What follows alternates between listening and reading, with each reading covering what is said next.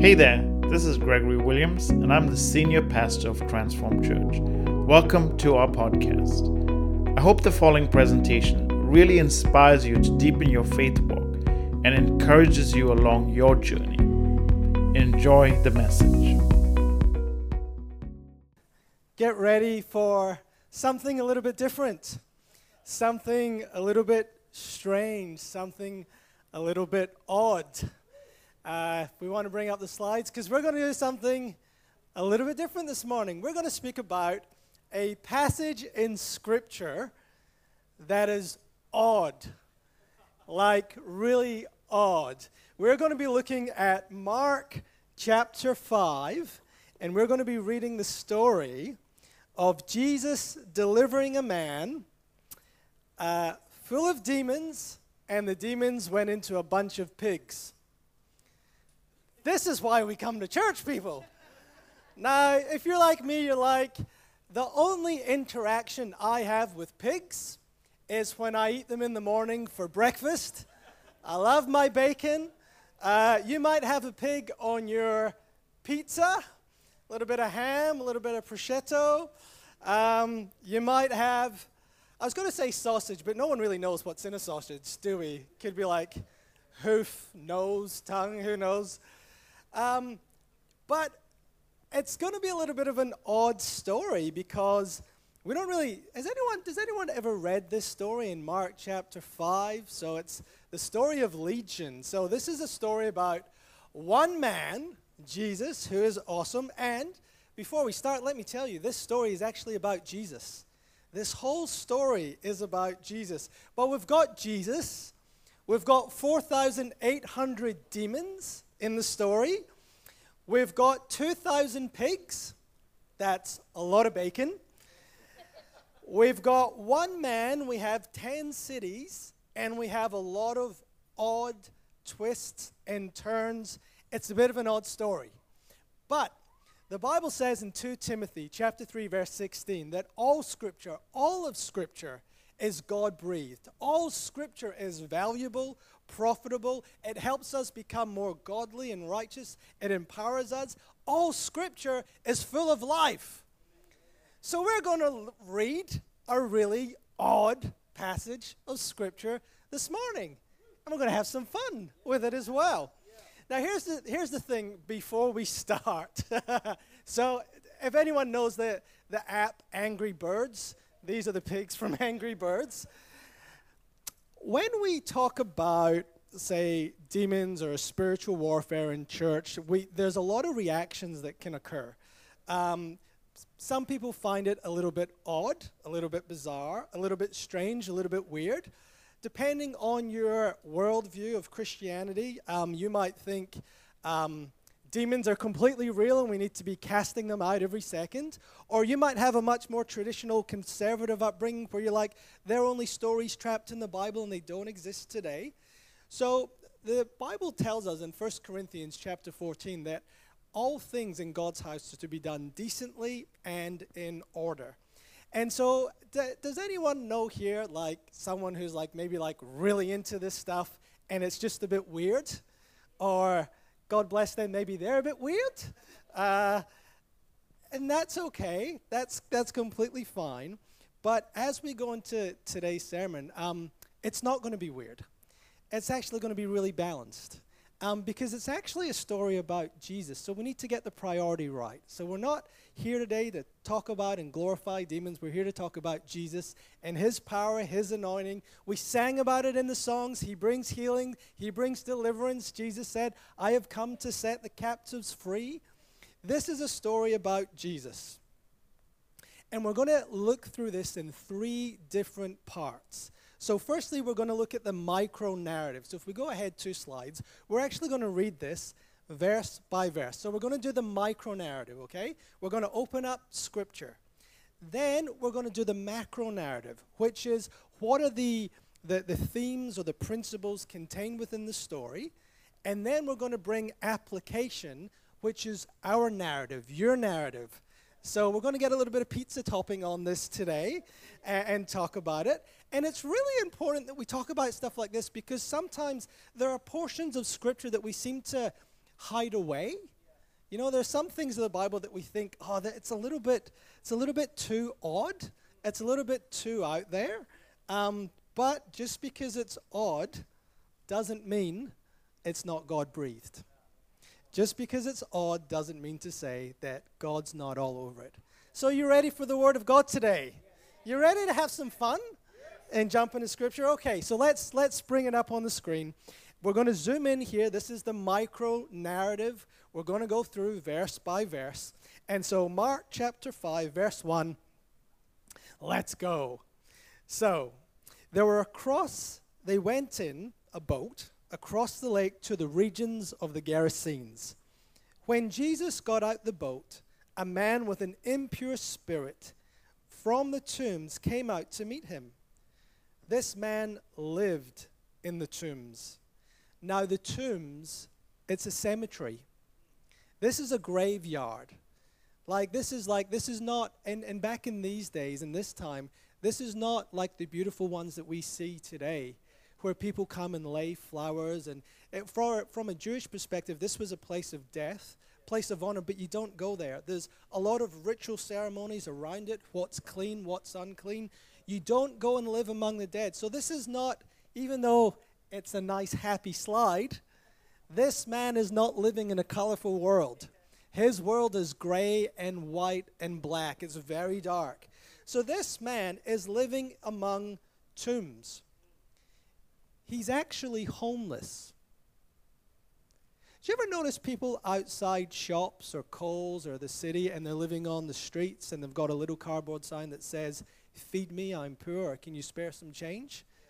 Well, this man couldn't do that because even though he was homeless, we read this that no one could bind him with chains, not even chains. No one could strap him down because he had often been, so not once, not twice, but often, this man had been chained hand and foot. But he tore the chains apart and broke the irons from his feet. No one was strong enough to subdue him. This person had superhuman strength iron and chain is not something you can brain with your physical strength unless you're like a power lifter. And even then, it's pretty hard. So, whatever's going on here, there is a supernatural dynamic that this person, this, the, the physicality of this is not normal. It's not normal for someone to be able to rip chains. As we hear a little bit later, it's not normal for someone to be filled with 4,800 demons. This is, this is different. This is a little bit odd. And it says that night and day, verse 5, night and day among the tombs, in the cemeteries, in the hills, by himself, he would cry out and he would cut himself with stones. So I was in an elevator the other day. Uh, and I was in an elevator. So I was in, I was in a, um, uh, a very public place. And I was in an elevator, and there was a man and a lady there and the man was like swearing under his breath, really angry, saying, I'm going to smash him, I'm going to smash him. And I'm standing there going, oh, well, this is awkward. And I'm like, I hope you're not, I hope you're not thinking about me. And I'm like, I'm looking down, and, and the elevator door opened, and he marched out. And this poor lady had to go and follow him. It was intense. It's like when they left, there was like an energy in the elevator that I'm like, I need to breathe. This is like, you know, caused a little bit of anxiety. Like, have you ever seen that? Like, I've been in the city and seen people rush out of restaurants and start beating themselves up and like punching people and getting in fights. It's not like the movies. And you don't go, oh, this is cool. Like, you feel afraid. This is what it would be. This is like that feeling if you can like resonate with that feeling, carry that feeling into this story. Like if Jesus said to me, Chris, you're called. I've got a great plan for you. I knew you in your, your mother's womb. I've got things that you're going to walk into. Doesn't that sound awesome? I'm like, yes. He's like, so, first task, zombies in a graveyard, off you go. I'd be like, I think you're talking to someone else. Like this is this is intense. So then we read on verse 6. When he saw Jesus from a distance, he ran and he fell on his knees in front of him. What do you, eh, oh, sorry, then he says, he shouted at the top of his voice, What do you want with me, Jesus, Son of the Most High? In God's name, don't torture me. For Jesus had said to him, Come out of this man, you impure spirit.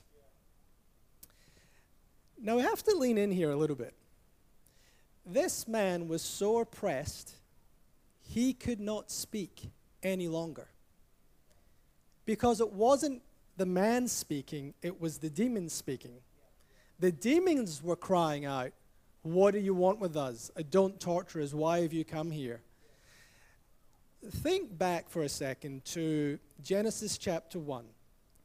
In the image of God, God created them. Male and female, He created them equal. And He said to them, Rule and reign, take dominion.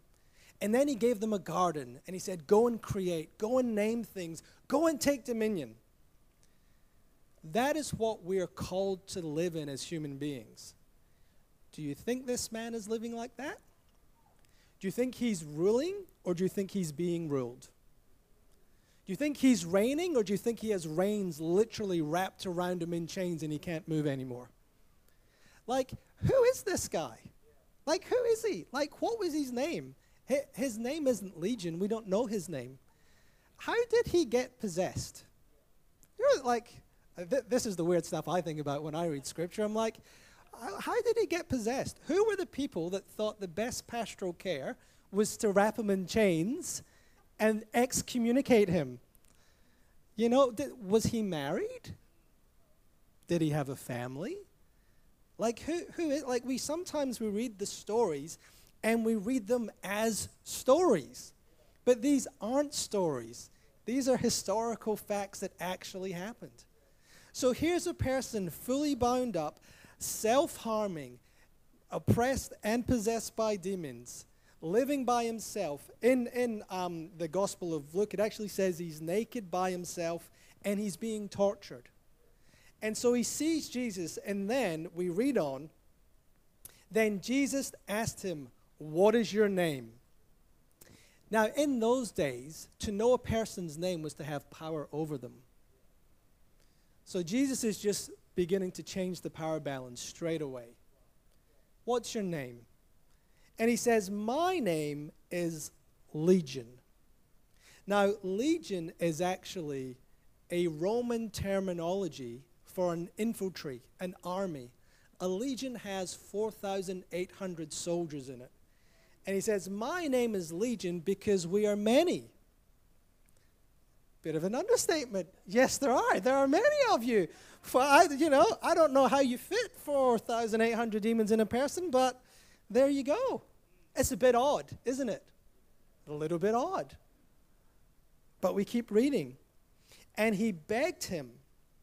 And he begged him. Now, the word begging occurs three times in this, this, this, this passage of Scripture. The demons beg Jesus, don't kick us out. The town folk beg Jesus, please leave. And at the end, this man actually begs Jesus to say, Can I come with you? So you, you, you got to watch out for a few key words when you're reading Scripture. So he begged Jesus again and again not to send him out of the area and don't send us into the abyss. Now, if you're reading the Gospel of Mark in the NIV, the word in the abyss is not in there. You have to read Luke's account. So this story is in Matthew, Mark, and Luke, and they all have got a little bit of a different understanding of it. But Luke says, Do not send us out into the abyss. So we'll come to that a little bit later.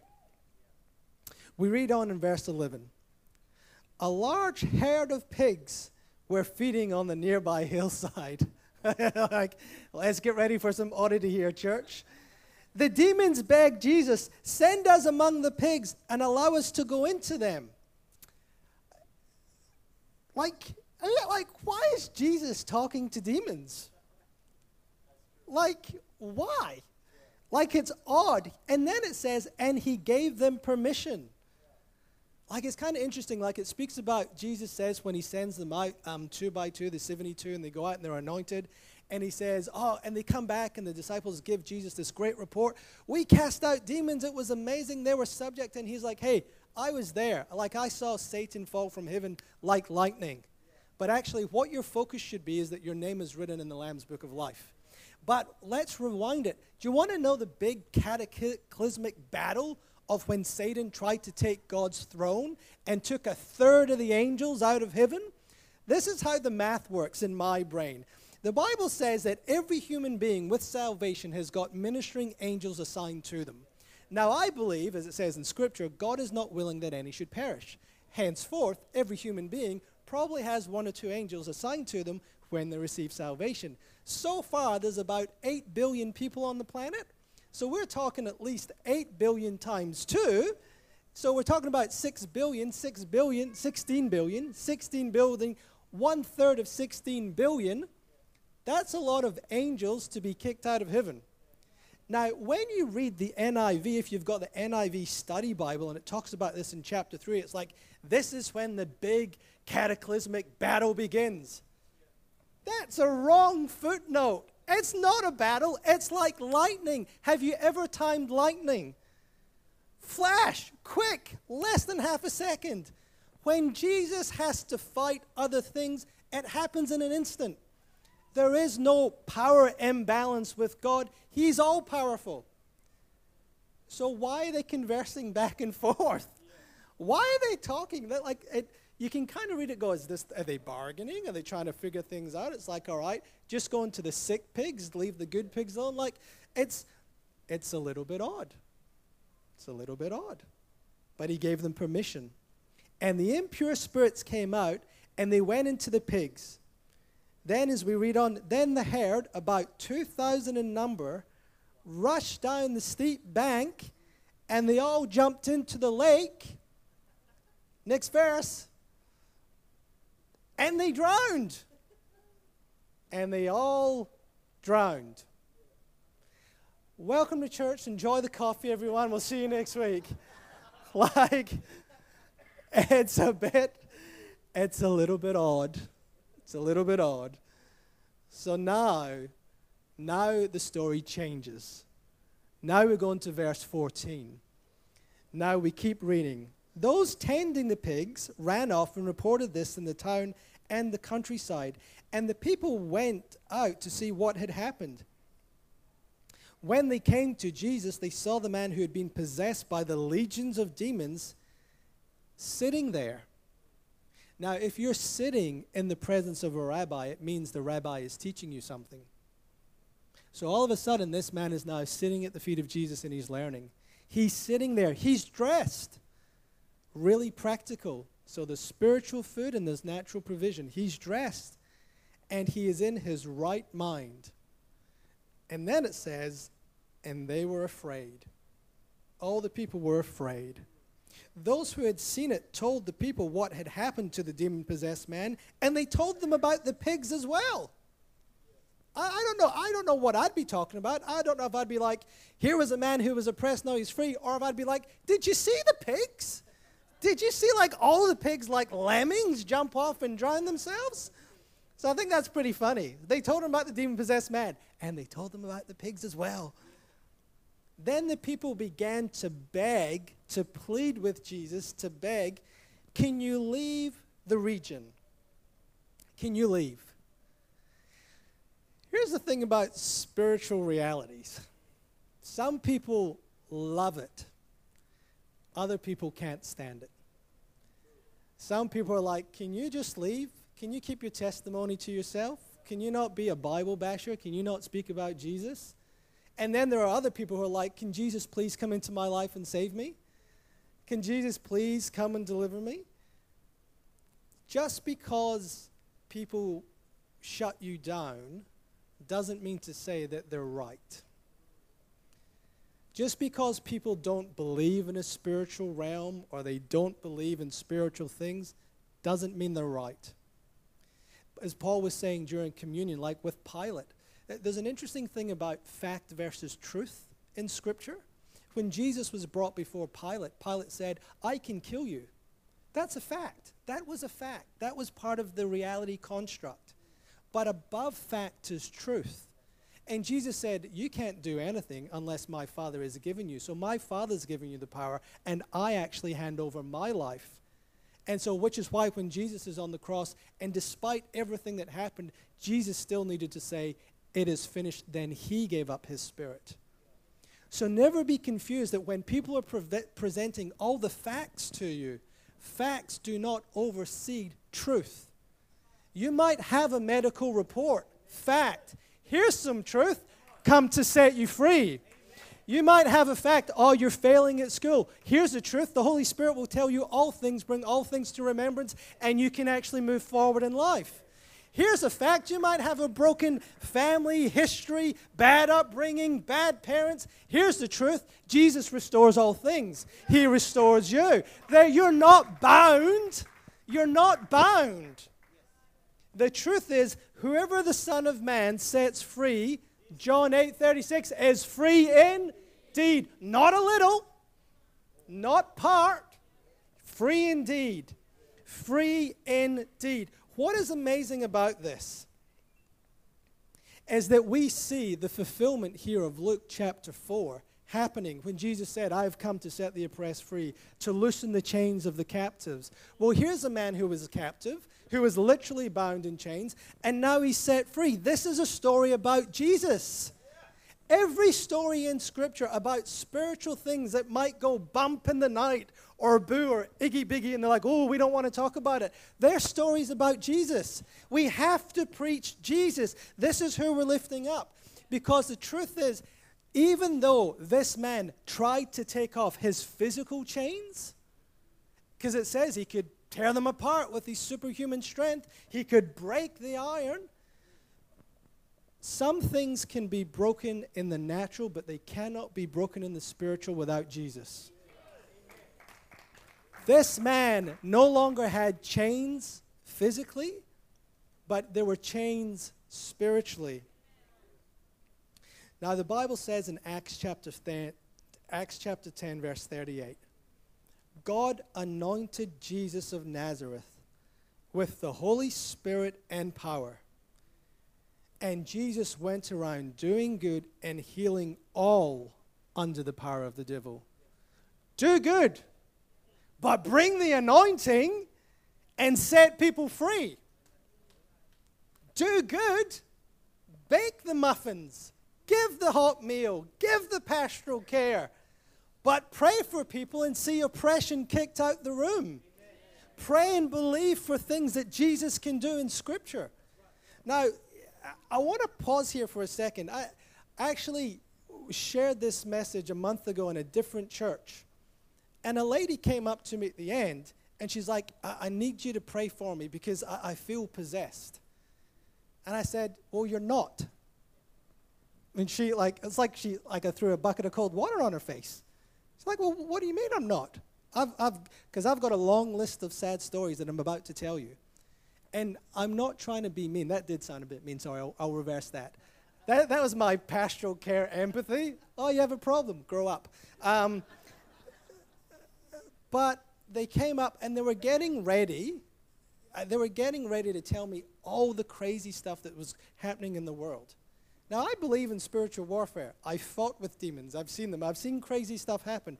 I believe in it. But here's what I don't believe that a, that a Christian filled with the Spirit of God can be oppressed and possessed by the devil because the Bible clearly says that where there is light, there is no darkness. God is light, and in him there is no darkness at all. And so, what, what happens is we actually can agree with the wrong thing. And we don't have physical chains, but we can have spiritual chains. We can have theological chains. We can have understanding chains. Jesus said, I am the light of the world. Whoever follows me will never, never walk in darkness, but will have the light of life in them. So I know what it's like to be attacked spiritually. I know what it's like to get prayer ministry, and prayer ministry is awesome. Like on Sundays when people are praying up the front, come up. You know, Jesus could heal anyone with the word from across the town. He said it to Jairus' daughter. You're, you're not Jairus' daughter, the other one. Go and your servant will be healed. He didn't even go into the house. But there is a story in Mark where he said that in church he called someone forward with a withered hand and he prayed for them in front of them and then he was healed. Sometimes your healing doesn't happen in your chair, it happens at the altar. Like, don't have a barren altar. Come up the front and get prayer. Healing is the children's bread. Come and take it. Come up, like, wrestle with God. Like Jacob did, wrestle with him. Can I please have all the blessings that you said? God does not like, if you want to get God angry, call him a liar. He doesn't like it. Because here's the thing you might not say it, but do you believe it? You said you're very clearly, by your stripes we're healed. Very clearly, you'll provide for us. Very clearly, we'll have a hope. Very clearly, you can turn things around. But I don't believe it. Well, like, what are we actually thinking here? What are we actually agreeing with? Because subconsciously we might actually be calling God a liar because this is either true or it's not. And it is true. It is God breathed. God invites us to put it to the test. Where there is light, there is no darkness. As I was, as I was preparing for this, this was a fun sermon to prepare for, by the way. I'm like, oh, that's nice. Just give me the easy assignments. Come to church and talk about demons. That's wonderful. But really clearly, as I was preparing, the Lord did press on me and say, Someone's breakthrough is here. And the breakthrough comes when you stop agreeing with the enemy and start agreeing with the light. Where there is light, there is no darkness. Don't complicate it. Truth, I understand fact. Trust me, I've got more scars in my body than I look like a human pinata. It's just, I've got, I know what it's like to go through pain and surgery. I get it. But here's the fact I've got a new body waiting in heaven, and I'm going to wear this one out with chocolate, I tell you. Like, I've got a new body. I'm healed. I have like I have to hold on to these things. Even though the doctors say, "Whoa, this is not looking good." I get it. But what am I going to agree with? Because the Bible says, whatever you agree with, whatever you bind in heaven will be loosed on earth. Do you know? Yeah, let that sink in for a second because we were talking about fact versus truth. Here's the thing sometimes you need to shift things in the spirit realm before you'll ever see them happen in the natural realm. When Jesus was on the cross, and I loved again, communion again, speaking about Hebrews, Jesus Christ, our high priest, it says that when he went, his body was torn. It says his body was the temple curtain, torn in two, creating a new and living way that we may enter in.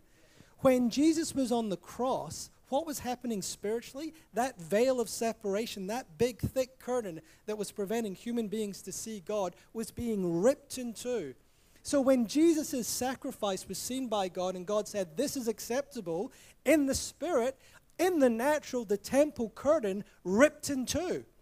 That's what happens in the book of Matthew, because whatever happens in the spirit realm dictates what happens in the natural realm. So if we're thinking spiritually, yep, there's darkness, there's this, there's blah blah, and it's and it's going to have the power over us, the natural will begin to reflect that. So here's the thing don't agree with the devil. The devil is a liar. You know, it's not true. Where there is light, there is no darkness. God is light. And Jesus said, He is light. And then He says, You are light. You are light um, on, a, on a hilltop, shining for everyone to see. How's your light? How's your light? The power of the Holy Spirit, the, the illuminate power of the Holy Spirit burns in you. Turn on the light switch. Turn on your light switch. Turn it on. Drive out that darkness. Because as I saw Satan fall from heaven like lightning, it was done. If I go over there and turn on one of the lights, the light doesn't need to think about it, and the darkness doesn't hang around. Turn on the light. Do you ever like? Do you ever feel like like everything is against you sometimes? Fight it. Print out scriptures, stick them on your mirror, put them in your car, play worship music, declare scripture over yourself. Turn on the light. Turn on the light. and hold God to his promise and his breakthrough because he'll come through. Verse 18, let's keep going. As Jesus was getting in the boat, the man who had been demon possessed begged to go with him, and Jesus did not let him. Again, this is odd. Like, you know, be commissioned, you know, come follow me, except you. Everyone else could, but except you. Like maybe he was like, oh, maybe, maybe there's one pig left. Like what's going on? But what Jesus says is, is so cool. Jesus did not let him follow, follow Jesus. He said, Jesus did not let him, but he said, go home. Like, go home. You've been, you've been homeless, living in cemeteries, self harming, naked, oppressed, excommunicated by yourself. Go home. Could you imagine how this man would have felt? Do you know, following Jesus, yes, take up your cross and deny yourself and follow him. Pretty heavy stuff. But also, the Bible says there will be no one who denies mother or father that will not inherit in the life to come and in this life a great reward following God is a blessing. Yes, go home, go and hang out with people because that's the blessing of God. If you're scared to follow God, don't be. It's awesome. Do you know, I was scared. You know, one of my biggest fears about doing mission trips is the food. I did not want to travel because of the food. I grew up in Scotland. Mince and potato. That was what I grew up with. Like literally. And if we're lucky, we would have gravy. You know what the gravy was? oh dear. They would pour hot water into the mince meat. And that was the gravy. So sometimes you'd get a wet, slippery sludge where the potato is just moving around the plate. And then every now and then, if we're really lucky, like on a Sunday, we'd get Gravox and it was like actual gravy. But Monday to Friday was like prison food. So I developed a very bland palate. So when I was like going to mission trips, I was so scared because I'm like, but they eat food, like proper food, like food with taste in it. And we did a mission trip um, to New Caledonia once. And I went, oh no, here we go. The fellowship afterwards, I was dreading it. I was like, let the rapture happen No, please. And they sat down, and we had the most delicious meal I've ever had in my entire life.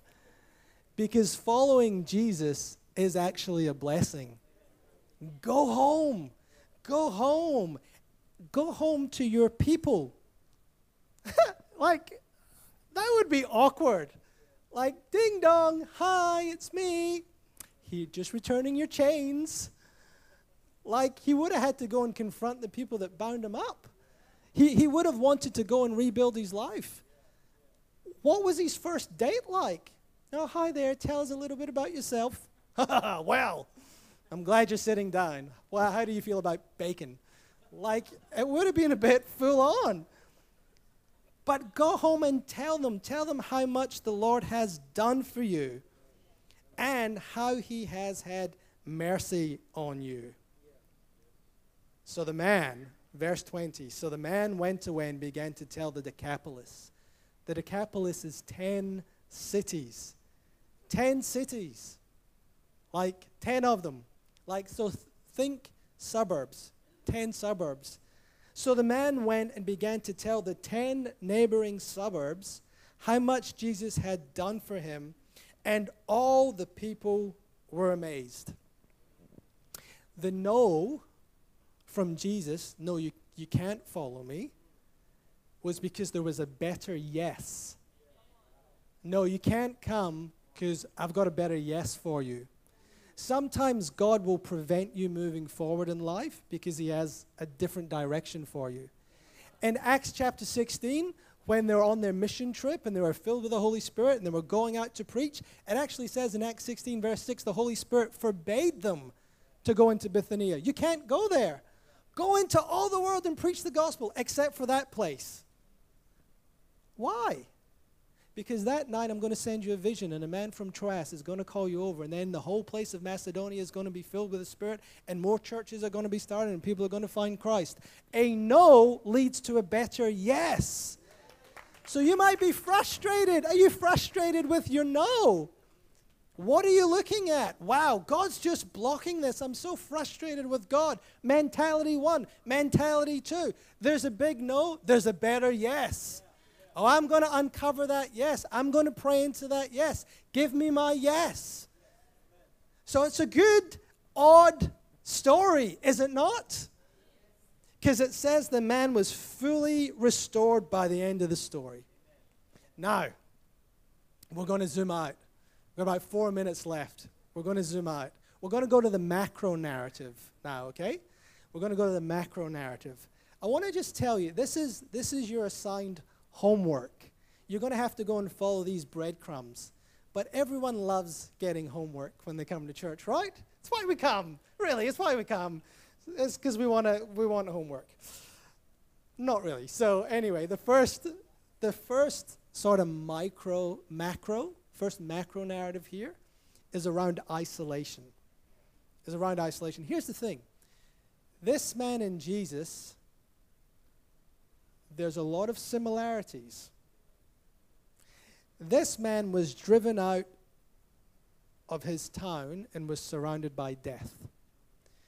Jesus would be driven out of the town by the Romans to the place of death and crucified. This man was bound in chains, and Jesus was held with nails. This man was tortured. Sorry, this man was tormented Jesus was tortured. Tormented and tortured. This man was alone in the tombs, crying out by himself. Jesus was alone in a garden, crying out by himself while everyone slept. This man used to howl at night, and Jesus used to pray at night. Jesus was rejected by his families. His brothers didn't believe in him. His disciples walked away from him. The very first communion, eat my flesh, drink my blood, everyone left, and Jesus said, Are you guys going to leave too? Like, Jesus understands what it means to feel lonely and isolated, but he knows how to put people in families. The Bible says God places the lonely in families. At the end of this story, both Jesus and this man were under commission. Both were preachers, both were going out to speak about God. It's pretty cool. It's pretty cool. Another macro narrative is the missionary costs. Jesus had to go into a place where it was unclean and no one would go because it would make them ritually unclean as well. But Jesus went into the hardest place. Jesus paid the price, not just on the cross, but every day. Sometimes there God wants you to do something don't worry about dying to self. Just worry about taking the first step. Sometimes the first step is a bit daunting, but Jesus would do it. Be like Jesus. The third one, we don't have time for the third one, but the third one is the abyss. Now, the abyss, you, you got to study this. This is cool. This is like the nether regions of the unseen spirit realm. So this is Sheol, the grave. This is where imprisoned spirits go. This is the beast, the false prophet, the Antichrist. This is the first resurrection, second resurrection. This is Hades. This is Abraham's bosoms. This is a whole bunch of stuff. Genesis chapter 6, 1 Peter, 2 Peter, Jude, Revelation, Matthew 5, 10, 25. There's a lot in here. Follow the breadcrumbs if you're interested, because this is a good Jesus story macro narrative, the last one, the mustard seed. Because just before this passage of scripture in Mark chapter 4, verse 30, Jesus says, What can I tell the kingdom of God? What is it like? It's like a mustard seed. It starts small, but then it'll grow to be the biggest tree out there. At the end of this story, Jesus leaves. He gets in a boat. At the end of this story, the man leaves. He goes to the tent city. At the end of the story, the town people leave. The pigs are gone. But the kingdom of God stays. The kingdom stays. Because here's a little cool thing about the Decapolis. You might know a story of a man named Saul who was on the road to Damascus and was struck by a light. And God spoke to him. That was in the Decapolis. A little bit before that, you might remember Saul wanted to go out and persecute the church, and he asked for letters that he could go and kill people. Where did he want to go? The Decapolis. It's in Acts chapter 9. Why? Why did he want to go and persecute them? Because there were churches there. This man, this one man, could take on 10 cities with the power of God and as a result, churches start, and then the Apostle Paul gets saved in that region. This was a region of legion. Don't send me from this region. Tough luck. You leave, the kingdom stays, and in this region, I'm going to raise up Paul the Apostle. And you think about it, go home. Just it's a simple step. It's a simple, cool step. I was actually, I went to a cemetery while preparing for this. Not this time around, but the, the previous time. You know what I realized about cemeteries? There's not one tombstone dedicated to Legion. There's not one tombstone dedicated to the devil. Do you want to, do you want, you know, what happened in the tombs when Jesus left and the kingdom stayed? You go to a cemetery today and you try and count how many crosses are in there. Tell me how many scriptures are in there. Tell me how much hope that I'll see my beloved one again. Because Jesus reclaimed cemeteries because they might be facts. Yeah, there might be bodies, but here's the truth there is a resurrection coming. So cemeteries point the way to Jesus. What a cool odd story. What a cool, odd story. Now, now we're going to close. A little bit of mute music.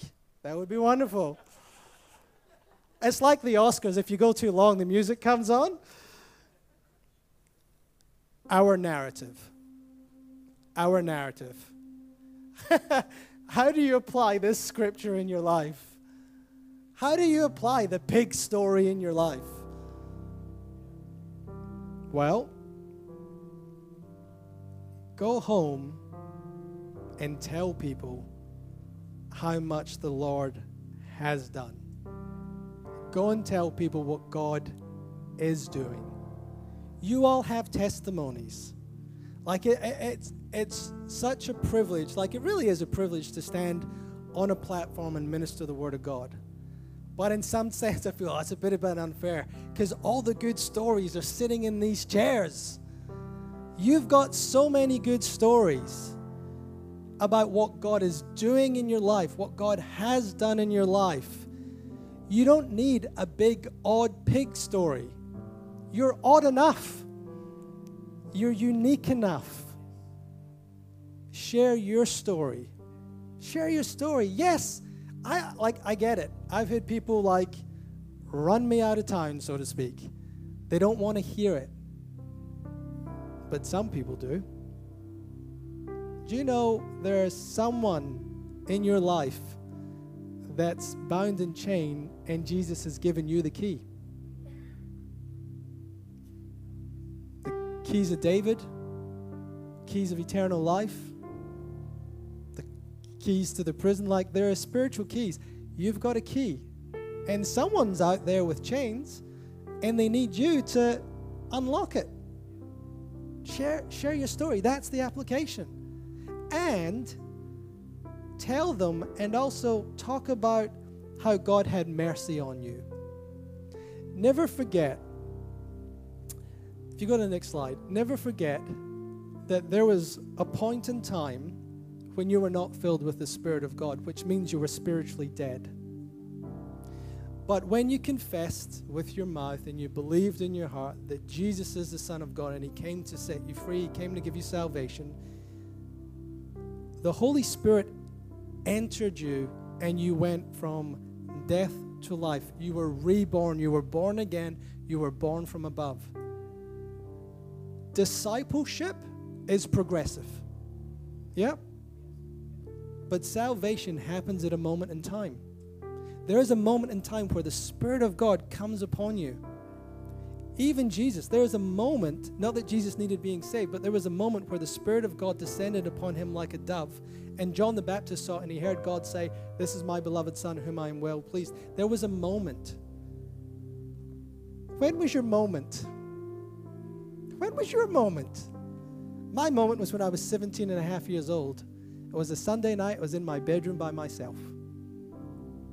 And I said, All right, Lord Jesus, if you give me the Holy Spirit, I'll give you the rest of my life. And then I went to say something else and I just started speaking in tongues. The whole room went electric and I felt very scared. And I'm like, ooh, this is actually real. And it was real. So the next Sunday I got baptized. I didn't do a big course, though they're good. Do you know in the early church, the Catholic Church, um, around the first first hundred years, you had to do a seven year course before they would let you get baptized. Seven years, because they wanted to make sure it was real. Seven years or seven days. Just jump in the tub. When was your moment? Think about it. You know what? This is what, for me, I can stir up my faith when I think about all the cool things that God has done. But I receive faith when I think about how He loves me, how He saved me. And it's the same for you. As I was preparing, I just want to read this. Salvation, there is a moment in time when you pass from death to life, and God's Spirit entered you, and your name was written in the Lamb's book of life. Jesus does not have an eraser at the end of his pencil. This is not written in pencil, and it is not written in ink. It is written in blood. Someone here needs to know that your name is still in the book. Your name is still in the book. Whoever that's for, your name's in the book. You can't, you can't take it out. The Bible's really clear in John 10 no man can snatch them out of my Father's hands. Your name's in the book. Go and tell people. God puts the lonely in family. God takes us from a place of being surrounded by death to being surrounded by life.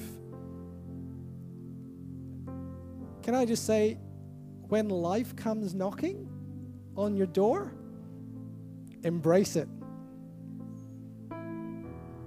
Embrace it. You might be like, uh, actually, I want to be sad a little bit longer. I, I, I want to embrace it, but can I just hold on to a little bit of darkness? Don't do that. Turn on the light switch. He'll come knocking with life, and you'll be like, Really? I don't know how I feel about it. Well, when you follow God and He brings blessing and abundance and He brings life, receive His gift. Receive His gift. Preach your story again, church. You got 10 cities, you got 10 neighbors, you got 10 co workers, you get 10 factories around you. You plus Jesus are the majority. One man filled with the Spirit of God can do more than one man oppressed by 5,000 demons. When the Son of Man sets you free, agree with him. You have truly, truly been set free.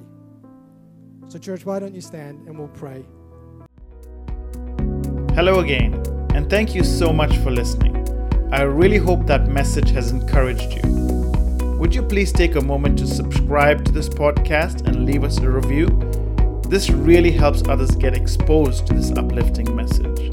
I would also love for you to share this message with a friend or someone you think would be really inspired and blessed by this. Sharing this on social media like Facebook really does help others also get this free content. I'm honored you chose to spend some of your valuable time with us. Have an amazing day.